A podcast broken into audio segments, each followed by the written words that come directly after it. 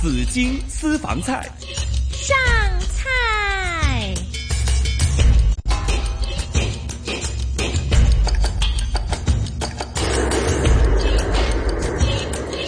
刚才一首是什么歌曲来的？猪猪之歌猪之歌，猪之歌。嗯，好送给猪的歌啊，送给猪的歌吗？还是送给叫猪猪的歌呢？ 都可以，没关系。啊送给就送给猪哥，对不对、o 嗯 k 好吧。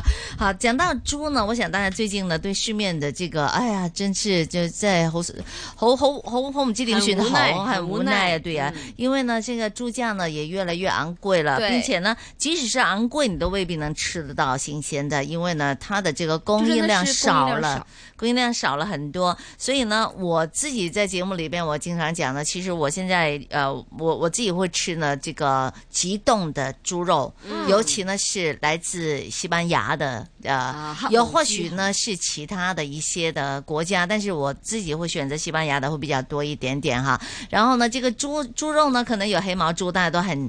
現在已經多了很多啦，我記得我開始食嘅年代其實唔係咁多嘅啫，個市面度啊係。但對啊，但現在越來越多但了。我不会分的，我怕我自己就吃到假的也不知道。啊，OK，还有白毛猪现在也会有，嗯其实还有西班牙还有其他很多的食材。是 那么我们就来让让今天的嘉宾来教我们来辨认一下。还有呢，如果大家都觉得哎呀吃这个冰就冻过的东西究竟好不好吃，新鲜不新鲜的话呢，我们也来分辨一下好不好？好，为大家请来是西班牙食材代理呃 Ben and S 嘅阿 Ben 同埋 Stella 嘅，Hello， Hello 两位好。 Hello，George 啊同埋大家好。好，你好那你好其實呢已經是嗯不止一即係老朋友啦，係嘛吓，嗯即係嚟咗幾次撞下啦冇錯。但今天呢，就是因為這個市場的問題呢，又把兩位邀請過來了。吓、講到說呃今日就特登仲有條新聞咩千年嘅急凍豬啊咁樣啊吓。係食啦唔食得嘅咧？係啊，好唔好食嘅咧仲嗯啊？嗱，我哋先問下先啦。其實咧，阿 Ben 咧做西班牙食材做咗好耐㗎。我想問下，嗯其實嗰種急凍嘅方法係咪會唔同嘅咧吓？誒、呃其實係嘅，咁咧，因為咧就因為急凍嘅嗰成本咧就比較高嘅，嗯咁、係所以好多國家咧都唔會採用一啲比較先進啲嘅急凍方法嘅。嗯，咁其實唯獨是咧就係、西班牙咯，同埋誒葡萄牙都可以嘅。係咁誒點解會誒呃佢哋會咁緊張即係嗰個食物咧？咁其實你都睇到西班牙咧歐歐盟其實佢對嗰個環保啊，嗯同埋、健康啊，就算你車嗰排放佢哋都好嚴謹嘅。咁、嗯所以佢對食材咧誒啲啊食落肚係更加嚴謹咯。係啊，真係係嘅。啊，因為即係影響健康㗎嘛係啊，嚇咁一般咧，如果佢哋急凍咧，就當然啦，咁劏咗只啲動物之後咧，咁啊係即刻攞去雪藏啦。嗯咁如果一般國家咧，都係用啲零下十八度嘅雪櫃咧去雪佢嘅。嗯咁但係西班牙咧就會用一個咧比較貴啲嘅誒雪櫃咧，就係超過零下四十度嘅。哦，咁所以咧，佢可以好短時間內咧，就將個肉咧就好快就急凍咗佢。嗯咁啊，令到佢嗰個細菌啊，成日其他嘢咧都急冇咁容易滋生咯，係啦。嗯。咁啊，原來係嗰個温度都有唔同嘅，係當然咧，去屠宰嘅時候咧，去誒成個過程都係低温裏邊嘅嘅地密室裏邊做嘅。咁我哋入去嘅時候咧，都要做晒消毒啊，洗晒係手啊，咁啲鞋都要擦過晒啊，先準入去嘅。同埋係戴翻啲鞋套啊，着翻啲保護衣咁嘅。係。嗯喂，你兩個咧成日都會去西班牙啦，每年最少都要去兩次啦，又揾食材食啦真。係你開哋心會係啊，真係開心 順啊！便去玩下啦。係遲啲又去啦咁樣。喂，會你係會參觀佢哋嘅呢個即係急凍嘅呢個處理嘅過程，即係啲廠家咁樣，你哋會入去參觀嗯㗎。會嘅會嘅嚇，每一次都會去嘅，因為咧好得意嘅，佢好好中意喺裏邊開會嘅，唔知點解。吓，咁咪好凍啦，使唔使着晒嗰啲？咁係啊，真 係㗎。有我哋初初咧，真係唔為意咧，咁咪佢又捉咗我哋去咁睇，睇完之後咧，跟住又唔走咯 係喎。咁啊，開唔好會意我就唔好意思走啦。咁啊，裏邊有解釋。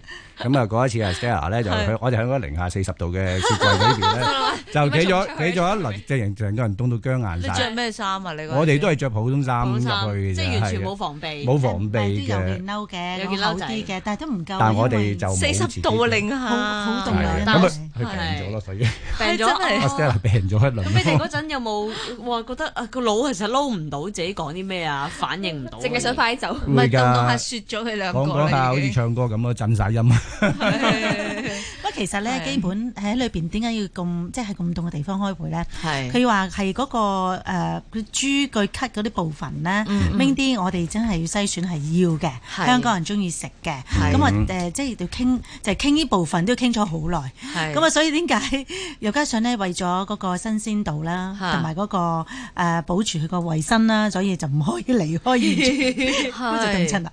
啊哦，所以咧就， 但佢又冇話有件衫俾你着下佢㗎你已經着咗，但係都係唔夠唔夠嘅㗎。都係但係佢哋唔夠嘅人哋慣零下四咗。十度喎，你覺得點樣夠咧？係個頭啊，個頭好 凍啊，因為冇冇冇一個好你厚中國人就最千怕祈唔凍好親個千祈唔好頭。打乞嗤啊，擤鼻同埋佢涕。咧唔係就咁雪櫃咯，佢有大好大好大把風扇喺度吹嗰仲啲要咧，吹埋一定要嘅係風扇啊啊，咁你先可以製造個温度好低咁樣咯，咁啊吹到你頭痛埋。係，啊咁下次咧嗱，你十月會再去啦，咁啊，記哦冇啦，住之後我哋已經着就唔着定好厚嘅褸㗎係啦，啊自己係啦，帶定帶定晒㗎啦，仲要戴帽唔係啊，添真喎係御用嘅戴要帽啊係嗯係 OK，但係都起碼感受咗啦。原嚟咧嗯就呢個急凍嘅過程係咁樣嘅，係所以咧冇就咁咁你就會放心好多啦，係嘛？係冇錯冇錯。吓，咁啊依家又有話咧，就譬如話今日新聞又講啦，啲千年急凍啊咁樣。嗯嗯咁嗯咁咩叫做千年急凍？急係咪真係急凍咗好耐嘅豬？有啲係點點樣㗎誒啦？嗱，其實咧，呢啲咧就可能某啲誒公司或者係某嗯啲國家咧就處理得唔好。點解咧？因為好多係時咧，佢哋就係第一批入咗去之後咧係，跟住就永遠都唔會攞嗰批嘅。咁係佢一路都譬如佢切完之後又搭上面，搭上面。哦，即係咁所以底嗰啲係啦，咁其實底嗰啲咧，可能佢哋若干年後咧就發覺，喂唔係喎，原來底仲有好多喎，咁就要係清，咁啊所以形成咗可能雪咗十年啊、十係五年咁樣咯。哇！但嗰啲咁係食唔唔食食得得㗎嗰㗎啲嘛？嗱，其實如果誒如果講真，嗱，如果事實上，如果佢真係保存得好，完全冇話攞出攞入咧，其實係問題不大嘅。係啊大，不大但係嘅都有啲問題。當然啦，，因為因為你唔知佢中間會唔會有啲咩出錯啊，成咯嚇。嗯係咁驚有菌嘅啫，有菌其實係啫，因為你知低温其實菌係唔會滋生噶嘛。嚇係咁你諗下，如果假設你向北極啊或者南極一個地方，可能雪藏咗一萬年，嗯佢都冇變㗎，係咪先？但係只不過係你嘅處理方法咯但，佢唔會乾身啲嘅呢啲肉會就爭啲嘅，會係爭少少嘅。係不過通常佢哋都係誒、呃真空咗嚟包裝咧，咁、其實呢、個誒、呃、問題已經減到好低嘅。哦，就好似太空食物咁啊係嘛？係啦，冇錯啦，其實真係睇你喺入袋之前，即係係啦包裝之前嗰個過程、係啦個處理同埋個温度啫同。埋個雪櫃温度，因為佢哋好多時都會打開攞嘢啊，咁其實你已經可能有啲熱空氣入咗去，令到佢温度變，咁所以令到嚿肉都未必會咁好啦。當然梗唔好擺咁耐啦。嗯係係係啦，佢又話有啲就話有啲青雞啊，有啲青即係青色邊啊，即係如果個包裝，我哋睇唔睇到㗎？我哋嗯其實我睇哋到分嘅，辨到㗎，睇到嘅分別到嘅，其實嗰啲可能已經係變壞嘅啦，可能已經有菌啊成咁嘅嚇。嗯咁、當然啦，你擺得太耐，我哋都唔提議食嘅。哦係係係呢個係嗰個，我覺得係個嗯你都唔運作好食啦問題已經係係咪啊係啦，兩年內 OK 嘅。兩年內好 OK 兩年哦咁，OK 我又想問下病啦，通常咧就話啲雪藏嘢咧有陣雪味嘅。嗯。但係我食嗰啲即係例，譬如西班牙嘢咧咁樣，又冇嗰陣雪味嘅喎，嗯點解咧？嗱就頭先個方法啦，用零下四十度嘅雪櫃去急凍咗佢咯。佢哋係切完之後咧，馬上就攞去 frozen 嘅，嗯咁就變咗咧嗰啲肉味咧就唔會變咯嚇，同埋好短時間令到佢嗰啲我哋叫啲細胞咧就唔會爆破啊，咁嗯佢就唔會有啲水走咗出嚟咁樣嘅係嚇，好短時間一雪咗咧，佢就好靚咯。係，但係大家都係冷氣味，其實雪味即係冷氣味啫嘛雪誒係啦誒應該係嗰啲誒血水加埋嗰啲空哦氣而產生咗嗰種雪味裏邊。嚇。哦，係啦原來如此，係啊講得好詳細啊！係啊，咁啊咁起碼我哋要搞清楚究竟係咩回事啊嘛。我以為係屋企個雪櫃唔乾淨，所以有雪 味啊。哦，唔唔關事係我諗嘅。我買翻嚟已經有雪味噶啦，通常咧係係係出邊有啲冰鮮啊嗰啲咧，你硬係覺得有陣雪味，你要處理咗佢係啊啊，有咁啊陣樣。味要劈一劈咁。啊都會嘅，咁其實嗱，如果講真係有好多原因嘅，嗯佢、可能喺嗰個國家做咗係冇問題嘅，但係運送過程都可能會有問題嘅喎。咁、哦你知而家其實啲氣候有時好熱啊咁樣，係咁佢哋可能攞咗出嚟之後又冇即時過車啊，或者係即時擺落另外一啲雪櫃度呢。嗯咁嗰、段期間可能佢就會溶一溶個表係面，咁又再雪翻呢，可能都會有咁嘅問題。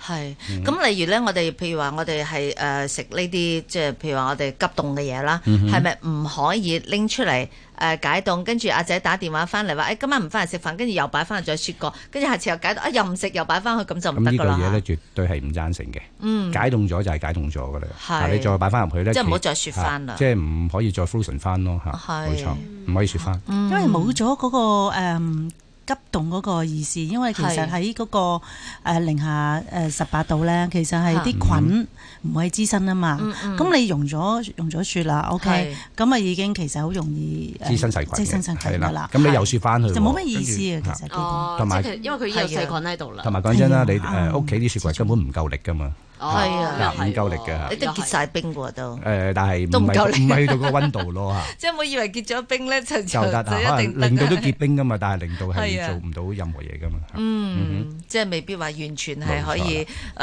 即係凍死所有嘅細菌嘅咁係啊嗯啦，樣冇。錯啦。係好啦，咁啊，我哋其實咧講起呢個急凍嘢、急凍嘅食物咧，嗯就真係唔止係黑毛豬啊！嚇嗯依家又有白毛豬啊，又有好多其他嘅豬嘅部位啊，即係唔係淨係梅頭肉啊？係誒，仲有咧就係豬雜啊誒咁樣豬雜啊，仲有嗯牛啊，牛啊，雞嚇啊，仲有生果添啊，咁樣仲有雞啊，生果。嚇咁其實西班牙咧就誒好多人都一講西班牙就諗起黑毛豬嘅。係咁但係其實西班牙咧誒，我個人覺得啦，我去嗯即係我每年去兩次啦。係咁我覺得其實佢其他食材都好好食嘅，譬如嗯啲羊啊、啲雞啊，嗯佢一樣有黃油雞嘅喎。係啊係啊，有罐頭海鮮啦。誒，佢黃油雞有啲咩唔同嘅咧嚇？同中國我哋食開啲雞啊，或者係嗰啲誒暗即係嗰啲春小佢春會大雞啊佢嘛會，大隻啲嘅。係。嚇佢會大隻啲嘅，嗯咁同埋咧佢都好雞味都好濃嘅其實，嗯，咁同埋好 juicy 咯，係啊我又覺得誒、呃你話係咪唔夠國內嗰啲咁好食咧？可能大家個口味唔同啫，嗯係啦，即係雞味唔同，但係 啦，咁大家覺得誒國內好似好食啲，其實唔係嘅，西班牙都其實有好多好嘅食材咧，不過佢冇話攞出嚟俾人，即係唔會攞埋其他國家咁樣咯，係係啦，但西班牙嘢係咪我即係我哋食就一定係急凍啦，係咪？但係本身咧，當地係咪食急凍嘢嘅咧？都唔係㗎。嚇，當地當當地都有新鮮嘅，係係啦，有冰鮮嘅，係啦。嗯咁就唔一定嘅，因為佢方便出口咧，其實誒、呃都咁講啦，其實好多國家都規定咗出口最好係誒、呃 frozen 會好啲咯，係係啦急凍好咁啲咁一定嘅，如果安你全啲同埋運送擺就係嘅時啊，間耐啲咯，成本又冇咁重咯。嗯，因為如果你冰鮮咧，其實我哋都係講緊個零禮拜，咁你嗰嚿肉就要要要買到就買，買唔到就掉㗎啦。係，係啊，哦嗯，哼真係㗎，嚇，咁生果都有急凍嘅喎，嚇，係啊，而家生果或嘅者西班牙 salad 嚟都好講多啦啊，係啊，嗱，誒，因為生果其實咧喺西班牙都係真係做得好好嘅，譬如黃金桃啦，係咪？係，大概係做一個月咁樣嚇，嘅係咩月份？好似差唔多咯就喎，係哦係呢個嘛時？間嘅，喺因呢為個時佢間。西班牙嘅黃金桃咧，同我哋食開嘅桃有啲唔同㗎。嗯誒平時大家有冇食過罐頭桃啊？有即係罐頭嗰只桃係咪好我啊味嘅哦我咧？嚟我嚟好好甜蛋糕嗰即係我啲啊佢咁嘛佢係因為罐頭啊嘛，但係咧係個桃嘅種咧就係黃金桃嘅嗯嚇，嗰個罐頭係啊，因為我哋新鮮好似應該更加好食喎。梗係啦，哦咪係會咯唔同啲㗎，係因會為同正如話啊嗯齋，即係新鮮咧，就天然嘅糖糖，即係果糖咯。係咁你可能擺罐頭嗰啲咧，就誒可能加咗少少糖分上去糖漿咯啊，係啊所以好似係啊麻麻地咁樣。係咁啊，但係點解嗱？其實西班牙有好多新嘅技術咧，係保嗯存啲譬如好似好誒 seasonal 嘅食品啦。嗯咁啊，譬如因為黃金桃都係出一個月嘅啫嘛。係但係若果誒，譬如牛油果都係嚇，即係好短時間熟咗，你都唔知，跟住可能食唔到啦咁樣。嗯嗯咁咧，佢最揾佢最熟嘅時間咧，係最短嘅時間急凍，嗯嗯，咁啊就大概負四十度，咁啊急凍咗佢。係，咁啊誒，好似我哋而家入咗啲急即凍係嘅生生果果都，係負四十度㗎，係啊，佢好短時間急凍係佢，係即係令佢個個新鮮度就鎖鎖住住，咗嗯同埋水分又啲鎖水住分都咗鎖住冇。錯。嚇。咁啊到好多時溶解咗之後咧，啲水爆晒出嚟噶嘛，定唔係生果？但係佢有啲技術咧，令到佢唔爆啲水出嚟嘅喎。哦又鎖埋個水分㗎，所以都譬如你解凍咗去食，都係令感覺上同新鮮冇乜分冇別。分別嘅。嗯同埋佢咁樣做法，其實有一個好重要嘅原因係點解呢嚇？就因為好多生果呢，其實大家都知道嘅，因為由一個國家運去另一個國家，可能要需要可能一兩個月嘅時間。嗯咁但係西班牙點解要做呢個急凍嘅技術呢？就係等啲生果去到九成熟嘅時候，佢先摘落嚟。嗯咁所以個生果係特別甜咯，係啦。嗯一般呢就係五成六成熟呢就摘落嚟㗎啦。係啊係啦係啊咁你未完全吸收到所有嘅養分啊，或者係係礦物啊嗰啲嘢，咁就已經摘咗落嚟，等佢自然熟，咁變咗就冇咁好食 咯。係，嗯哼。就我們經常呢，我們希望吃的這個水果呢，最好成日都話喺樹熟啊，嗯即係樹上面熟嗰啲咧就最好味啦。嚟即刻咁樣食咁樣。係啦係啊，即係你想去樹底唔知摘啲生果嚟食，如果係熟嘅話就好正 喂，唔啦。好揼親個頭啊！咁啊！我牛我唔頓食榴蓮嘅，你 放心。榴蓮派嘅，啊 我真係諗起榴蓮，不過佢就真係唔會去啲榴蓮果園嘅。当然不会了哈。 那这个呢，就是说，如果呢，它在树的这个熟的程度已经达到百分之九十，即嗯即係係嘛，即係係九成十熟九嘅話成，㗎啦，係啊。咁就好討好噶啦。所以好啊本身好甜㗎啦，唔需要加其他即係係因素落去咯嚇。係同埋即係西班牙，其實佢無論誒養豬牛啊嗰啲，或者係種誒植物啊嗯係嗯生果咧，其實佢哋都係一定要天然嘅，唔可以添加任何嘢嘅，譬如激素、係抗生素一定唔可以嘅，呢個係政府嗰個法例嚟嘅。嗯係啦嗯係，係咁所以你哋就特別中意食西班牙嘅產產冇品錯係咪。啦，因為真係好健康咯。啊嗯係。啊其實我哋周圍都睇到有西班牙黑毛豬啦，都有白毛豬啦咁係樣啊。係啊咁點解會有咁多嘅咧？係咪成個西班牙都養咗好 係多？咪係真定假？㗎？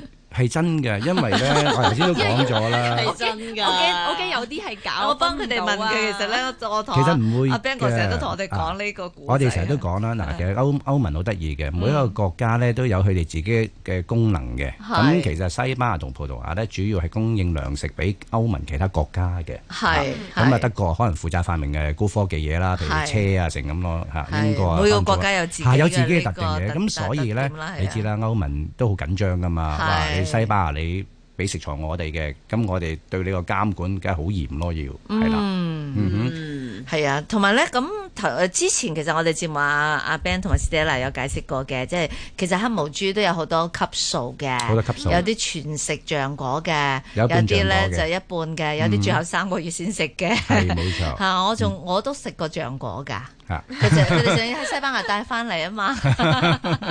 真冇係得食橡果嘅，啊即係攞嚟啲睇過啲橡係果啊，帶啲橡果翻嚟。係啊係其實咧都得係意有㗎有嘛分幾個級數嘅係黑毛豬，咁其實白豬都係有分幾個級數嘅，嗯有啲都係食谷字啦，係誒圍圍住嚟養啦，有係啲係半開放啦係，有啲係全開放嘅，係叫 free range 啦，我哋叫做，嗯咁啊真係喺個草原佢自己食乜嘢就食乜嘢咁樣嗯咯嗯。白豬都有嘅，咦，咁啊黑毛豬聽得多，一陣我哋聽下，我哋等阿阿 Ben 同 Stella 同我哋講下白毛豬啦，好喎，係好得意啊！呢個名係咪啊？係啊 OK，聽講好嘅好啦，翻轉頭再傾下。